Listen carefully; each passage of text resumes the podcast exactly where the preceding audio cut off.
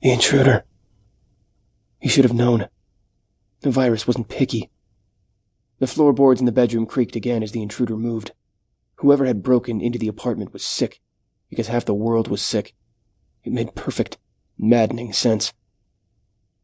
Jay swallowed hard against a wave of nausea, lined with fear. At one point, contracting the virus had scared him more than the thought of getting killed. Now that he had the virus, well, it wasn't the worst thing that could happen. Basic human instinct gave him several other options. As Jay got closer to the bedroom, there was blood spattered on the carpet. It had dripped from the intruder. He'd lost a lot of blood. More than Jay had expected. The bedroom door was ajar. Jay nudged it with his toe. The knife glinted as he flipped on the lights. No one was there. Jay stood in the doorway for a minute, puzzled. He'd heard somebody moving around. Light emanated from underneath the bathroom door. Jay took a step forward. Squish. He froze.